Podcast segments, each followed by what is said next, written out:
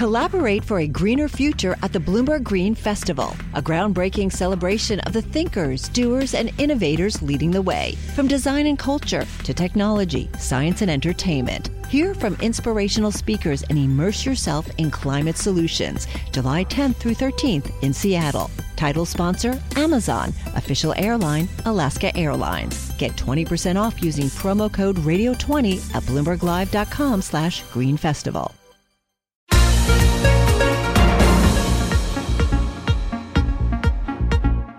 Welcome to the Bloomberg P and L Podcast. I'm Pimm Fox, along with my co-host, Lisa Abramowitz. Each day, we bring you the most important, noteworthy, and useful interviews for you and your money, whether you're at the grocery store or the trading floor. Find the Bloomberg P and L Podcast on Apple Podcasts, SoundCloud, and Bloomberg dot com. I am here alongside Paul Sweeney, who's filling in for Pimm Fox. We're broadcasting live from the Bloomberg Interactive Brokers Studios. Definitely oil prices, as Greg Jarrett was talking about, driving a bunch of the price action that we're seeing in markets today. Oil prices up about five percent as OPEC Plus is said to agree to cut more than people had expected per day. Joining us now, Meghan O'Sullivan, professor of international affairs at Harvard's Kennedy School. She's also a Bloomberg Opinion columnist and also a senior fellow at the Council on Foreign Relations, and also, I'm sure, many other things. Uh, Meghan, thank you so much for being with us. I want to start with that OPEC agreement that we have yet to hear all the details on. What was your reaction when you saw that they decided to cut one point two uh, billion barrels a day uh, ver- one, uh, versus the one that they were expected to? Good morning, Lisa. Like others, I was surprised that they went beyond expectations in terms of the cuts. Of course, yesterday, a lot of comments left there uh, a lot of doubt about whether they would reach it, but that's not entirely unheard of. That's pretty much par for the course in many of these um, outcomes. But the real question was, was Russia going to join in? And I think that was one of the uh, one of the things that people were really uncertain was going to happen. And of course, was Iran going to be an obstacle to a consensus deal? And as it turns out, Iran sought the exemption it wanted, and Russia appears to, as you said, we're still waiting for more details. But given the one point two number and the idea that OPEC would be responsible for eight hundred thousand barrels of that cut, presumably large, uh, Russia has uh, taken on a larger cut than people expected it to agree to. So that's the big surprise there. The other takeaway is just the role that Russia played, and I'm happy to talk more about that. Well, you just led right, right into my question. I, you know, we've uh, it's been really interesting how the role of Russia within, uh, you know, the whole global oil spectrum, uh, you know, has changed. So just give us an update on where you think Russia is today uh, in the global oil markets, and kind of maybe what role you expect them to play going forward. Sure. I mean, as many of your viewers will know, there are three really big producers of oil. Uh, today, they're all producing a little over eleven million barrels of oil a day. That's Russia, the U S, and Saudi Arabia. And so Russia is in a, in a strong position here. It's in a stronger position than many of, of the other large producers because it um, it has a few protections in its economy that countries that have their currency pegged to the dollar don't have. Uh, we've seen a huge devaluation in the ruble, and that makes the, the Russians effectively get more for their money for every dollar uh, that they sell, or every dollar they obtain from selling a barrel of oil buys them more inside Russia than is the case for their their counterparts in the Gulf. So they have more resilience to lower prices. But I think the real key thing coming out of this is there were two obvious winners. One was Iran, because it got its exemption, as I said, but the other is Russia. So everyone, I think, will agree that this deal would have not happened without Russia's help, that Russia has really catapulted itself to be uh, a critical broker in global oil markets. Everyone uh, pretty much was of the notion, including the Saudis, that this cut had to be done with not just OPEC, but also non-OPEC countries. And Russia was key to that. But Russia was also the mediator between Saudi Arabia and Iran, which had mm. been the sticking point yesterday and into the evening. And so if you also add in the dimension that President Trump clearly did not want this cut to happen, and that Russia was the critical actor in making this happen. The benefits to Russia go beyond even the bump in oil prices that we've already started to see. Right, but a geopolitical kind of uh, stature. A geopolitical, well, so, exactly. So it kind of it kind of leads me into wondering what this means for the U S versus Russia, right? Because OPEC has kind of been losing stature as the U S increases its output, becoming a next net exporter for the first time ever, uh, as we learned yesterday. I just have to wonder, what does this do to the U S-Russia relationship? And is OPEC's cut going to make as much difference as the market se- make, uh, seems to think based on U S output? Right. I, I think, you know, I'm of the view that it's not just the U S output, the sheer volume of barrels that the U S pr- is producing, but it's the nature of the shale oil industry in the United States that makes OPEC weaker. It basically, because of the way that shale is produced, it reacts to price rarely to, very, very quickly compared to conventional oil production. So an increase in price is almost always quickly associated with a bump in production. And so that eats away at any gain that OPEC makes in the price market uh, quite quickly. So I think that certainly this is not the kind of deal that um, would have had, it wouldn't, it won't have the long-term effects that it might have had in a different oil market. And, you know, going back to the point about has OPEC been diminished, OPEC um, would not be able to have the effect that it's having without Russia, which, of course, is not a member of OPEC. So really the idea that OPEC alone can have a big impact on the markets, I think, is really an idea of the past, in large part because of American production, but also because of a few other dynamics.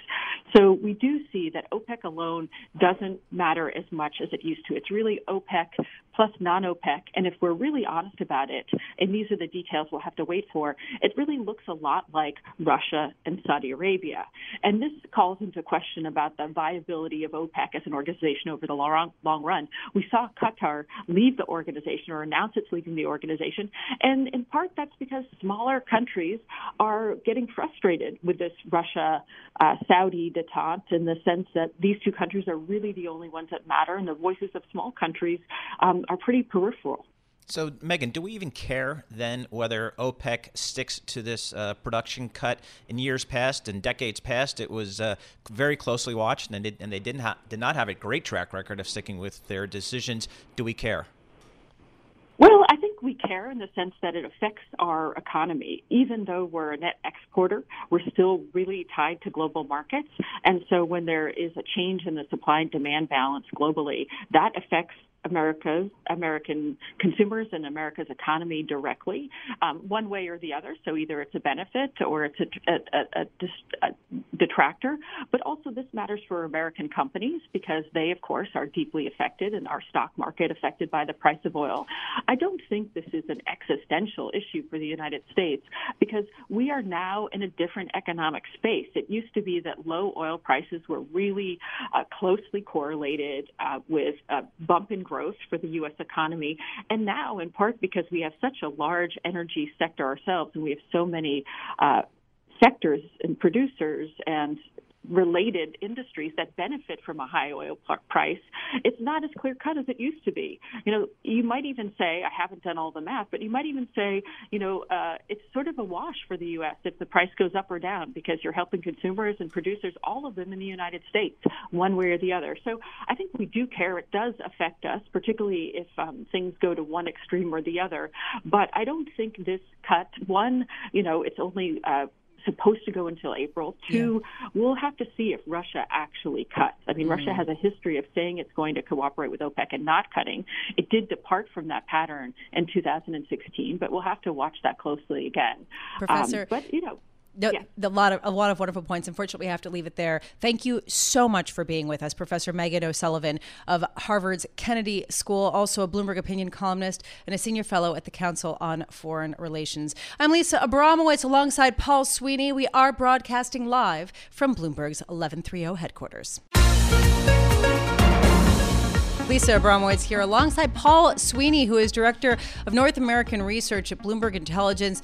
Uh, the jobs report this morning was the narrative for about five minutes before OPEC came out, and then after we got some of the uh, new announcements from President Trump. And now there's trade tensions taking over. But let's go back to jobs, because at the end of the day, a strong jobs backdrop will caused the Fed to hike rates. And Tom Gimbel now joining us, founder and chief executive of LaSalle Network in Chicago.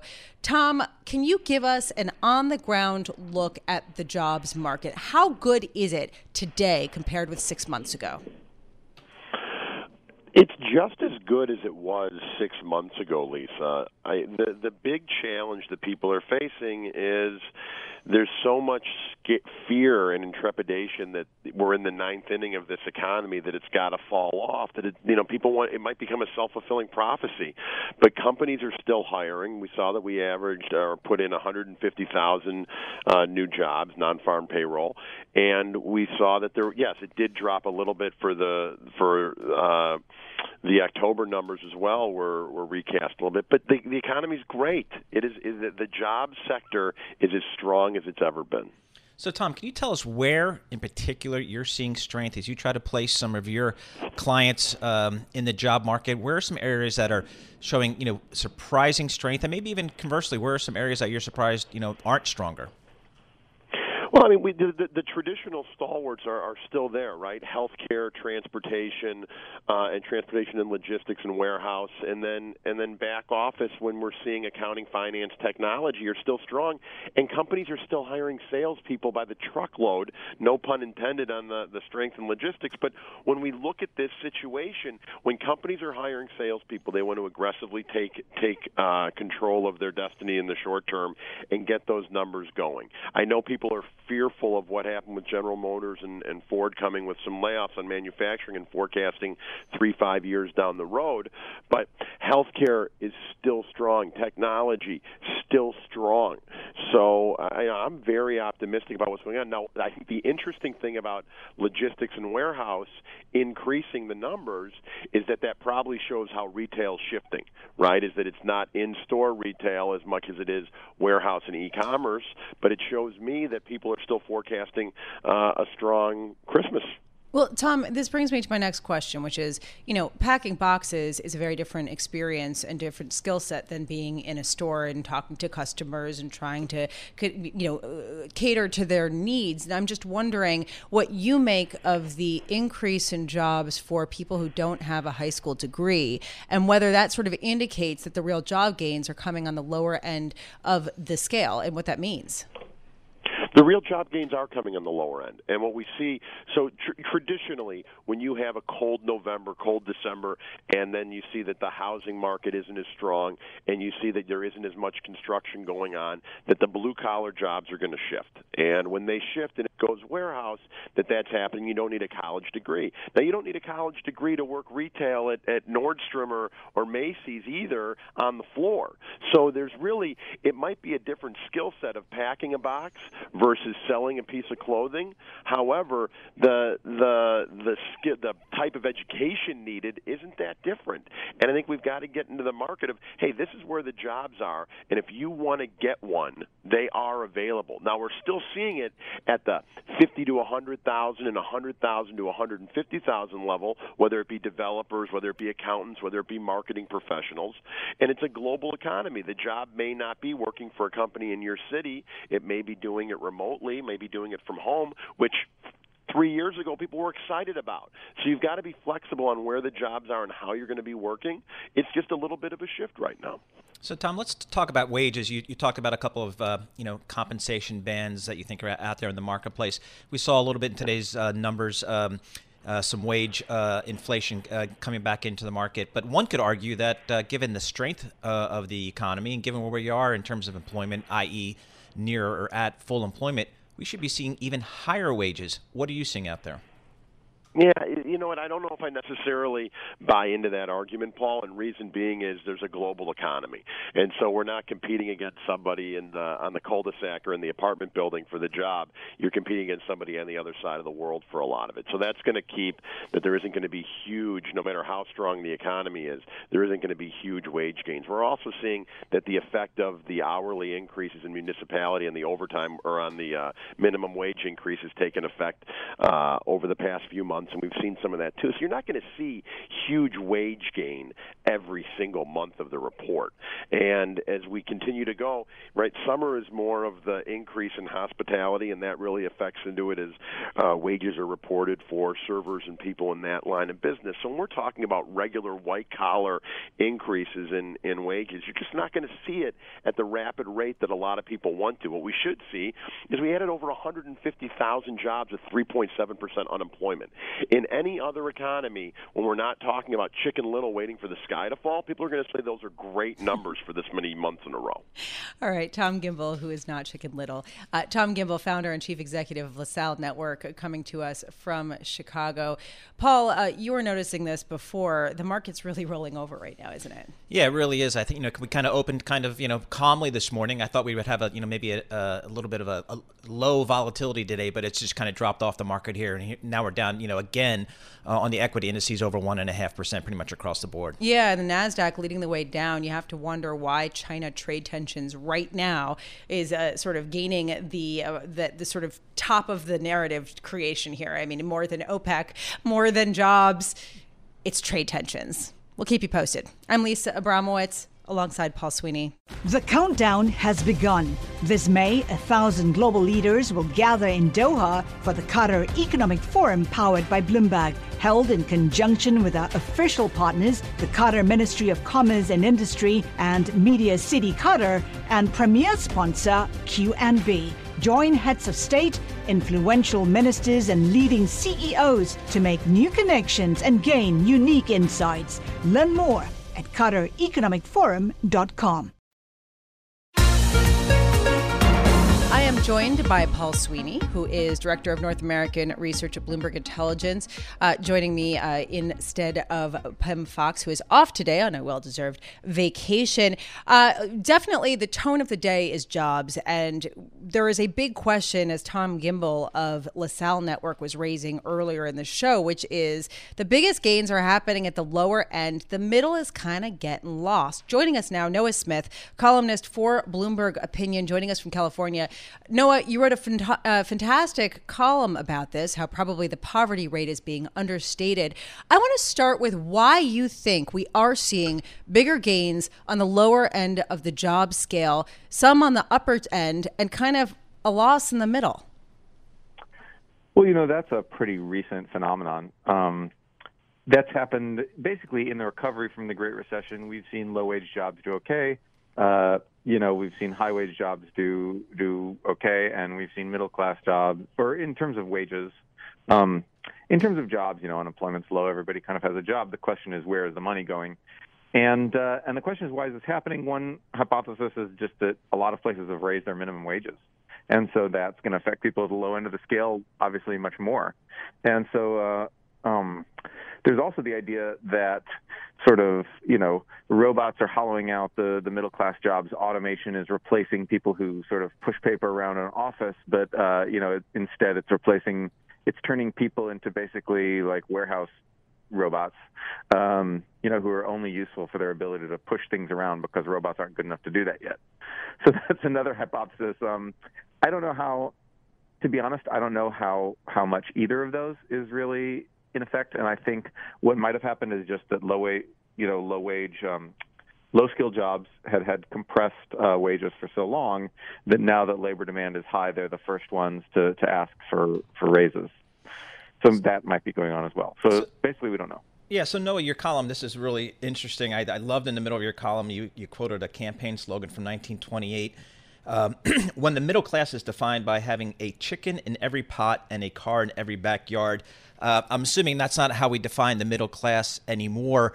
Um, how do you think we should define the, the middle class, and, and do we need to change the way we define the middle class? Right. Well, so um, basically, the middle class is a very squishy uh, term, but my column was really more about how we define poverty than about how we define the middle class. So Um, we have two basic definitions of poverty. The first definition is sort of absolute poverty, you know, are you starving? And the second definition is relative poverty, which is just basically inequality, like do you have a lot less money than, you know, the, the median person? And so both of those are pretty inadequate because we, I hope that a rich society like ours would allow people to be able to do better than just, you know, eat and stay alive. and um, and therefore we should revise up our definition of poverty. But the inequality definition is all, also leaves a little bit to be desired, because, you know, if everybody gets fabulously rich, if some people get a little less fabulously rich, are they really poor, uh, especially compared to, you know, people in developing like countries in, you know, South Asia or Africa or somewhere. And so both of these definitions of poverty leave something to be desired, but we have this sort of intuition. We look around and we see a lot of Americans that we call poor because they're always on the verge of getting evicted. They're always on the verge of a medical bankruptcy. They're always on the verge of not being able to pay for things.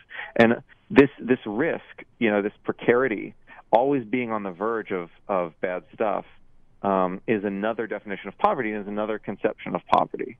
And so I think that we need to add that. We need to, you know, focus more on that as our definition of who's poor. Well, Noah, it's a fascinating column. I recommend everyone read it. Of course, the naysayers would, would say, how big do you want the safety network to be that the government provides, and who's going to pay for it? In other words, if you start defining uh, just the relative worth, net worth of a household, you're talking socialism, right? I mean, you start defining poverty as a relative game and trying to equalize things, then are you just heading toward a more socialist society? Oh, of course, and that's why people define poverty that way. You know, obviously, socialists want everybody to get really, really, really upset over, you know, inequality, no matter how rich society gets. They're, they, you know, then then that doesn't allow society to grow its way out of out of its responsibility for redistribution, and there can be, you know, sort of people getting upset about poverty, no matter how rich uh, the people we call poor would ever become. So obviously, you know, I don't I don't really buy that. I, you know, I'm pretty skeptical of that. Uh, but that's, you know, my suggested definition of poverty isn't about inequality. It's about precarity. It's about risk. It's about security. It's about, you know, not just do you have enough to eat today, but do you know you'll have enough to eat tomorrow? Not just do you have a roof over your head, but do you know you'll have a roof over your head in a week? And um, and things like that. Those those are those really fit into our intuitive definition of who's poor, but they don't fit into our official definition of who's poor yet. How about with, so Noah, with, with your proposed definition, or, you know, just enhanced definition of what poverty is, how does the U S rank relative to some other developed markets? It's hard to say because so far we don't collect uniform numbers about this. Probably we're going to be a little bit higher. Um, one thing is because, uh, you know, we're, we're a lot more of a spread out country, and we have a lot more sort of, of these like, you know, poor neglected neighborhoods. Um, You know, so um, I, I think that we're going to have a bit higher of a poverty rate than other countries, but we already do, you know, by the other measures. So my guess is that the international comparisons won't come out very different. From a policy perspective, what would change if they defined uh, poverty as what you're proposing? Well, one thing is that um, sort of po- policies to, to make sure that people have material security would then take more center stage. So making sure that people have access to, you know, healthcare in an emergency takes more center stage. Making sure that, you know, people always get enough food, and uh, and also making sure that it's hard for people to get evicted. If you ever read the book uh, Evicted, uh, it's a, it's yes, a really great book. Oh yeah, it just it paints a really accurate picture of poverty, and you see that the problem with for these people is not that they're starving, right? And it's not that they're just resentful of some upper middle class people somewhere far away. The problem with the people is that they're always sort of on the edge of disaster.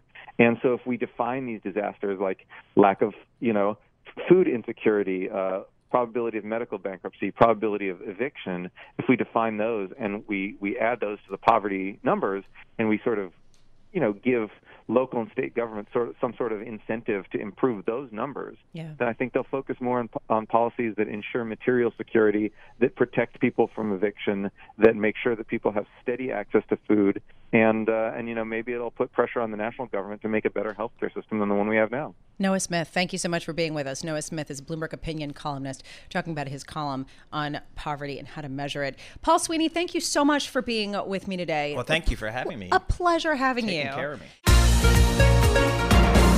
Filling in today for Pimm Fox, Paul Sweeney, who is the director of North American Research uh, for Bloomberg Intelligence. And Paul, since you are with us, uh, and since I've been spending so much time with you, I want to learn more about this really interesting Dish story. They've kind of been having some pretty heated discussions and negotiations with H B O, which has led to a blackout.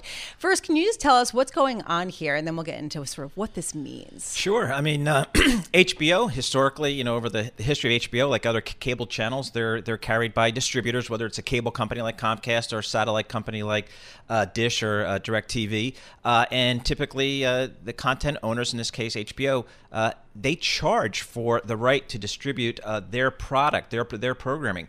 And what happens occasionally is, uh, you know, you get a programmer like H B O and a distributor like Dish, and they can't come to an agreement on those carriage fees, and then they negotiate. Sometimes it gets ugly, and the ultimate ugliness is when the uh, content owner, in this case H B O, says, okay, I'll take my programming off the air. You're not going to get it anymore.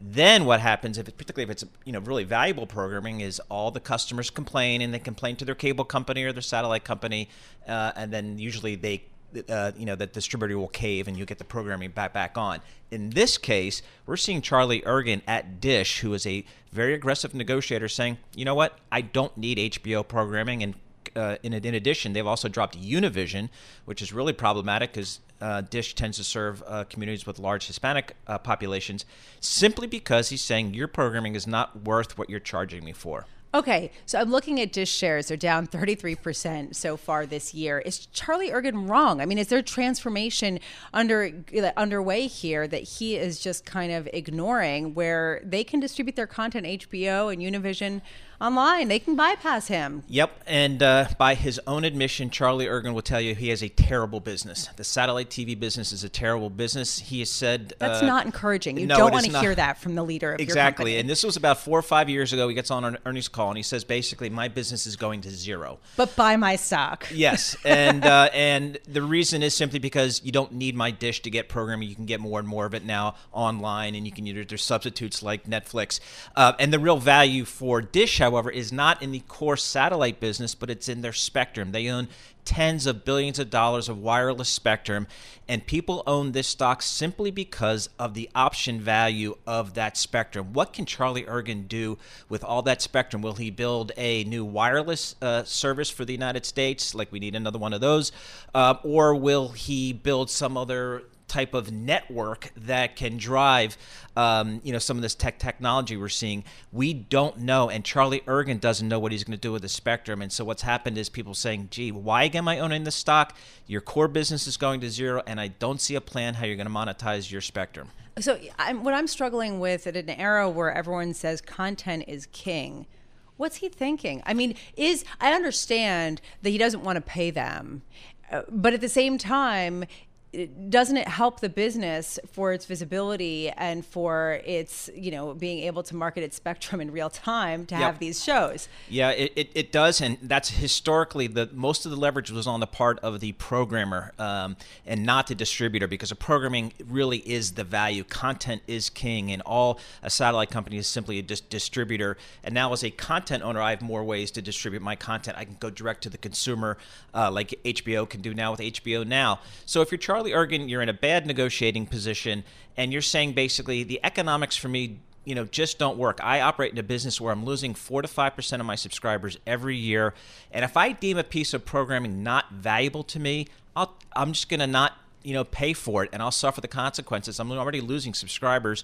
Um, so it's a very tough decision. Charlie Ergen is very much of a maverick. We don't see other uh, operators doing this to the degree that he does, uh, but he's just much more aggressive. And I think he has another end game. Again, he's more focused on how do I monetize my spectrum, um, and that's really the future for, of the company. One thing I'm struggling to understand is just how many people do view H B O shows online. I mean, do you have a sense of how many people have moved to, to streaming? Uh, you know, it's they haven't really disclosed. Uh, Time Warner has not disclosed it, but it's it's probably two to three million already. So it's actually gaining some pretty good traction, um, and we're seeing some other um, Um, you know, direct-to-consumer uh, services also gaining traction. We've seen the Walt Disney Company say that they're going to take E S P N directly to consumers with E S P N Plus. They're going to take their all their movies and cool T V shows and all that stuff. In twenty nineteen, they're going to launch a direct-to-consumer service. So everybody's just trying to compete with Netflix, and that may end up being a losing battle for a lot of these media companies. Have you cut the cable?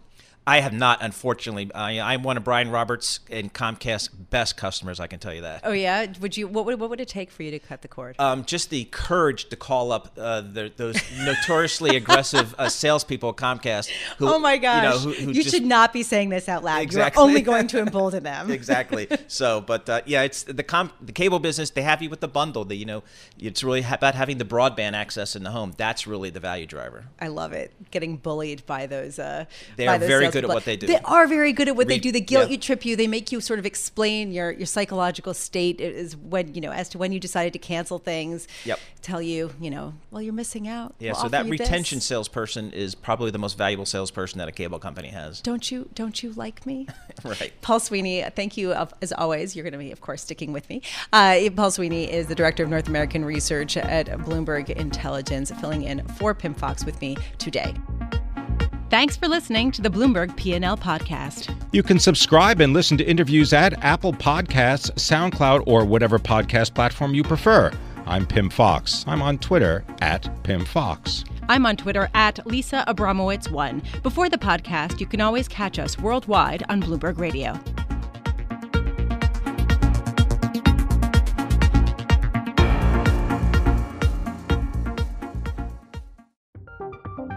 From Silicon Valley to Wall Street, the promise and perils of artificial intelligence are playing out on the world stage.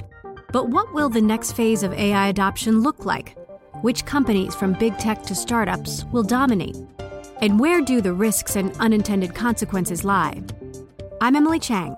Join me at Bloomberg Tech in San Francisco, May ninth, to answer many of the industry's burning questions, alongside Snap's Evan Spiegel, Xbox President Sarah Bond, OpenAI's Brad Lightcap, top researcher Doctor Fei-Fei Li of Stanford, and many more. More details and just a few tickets left at Bloomberg dot com slash Tech S F.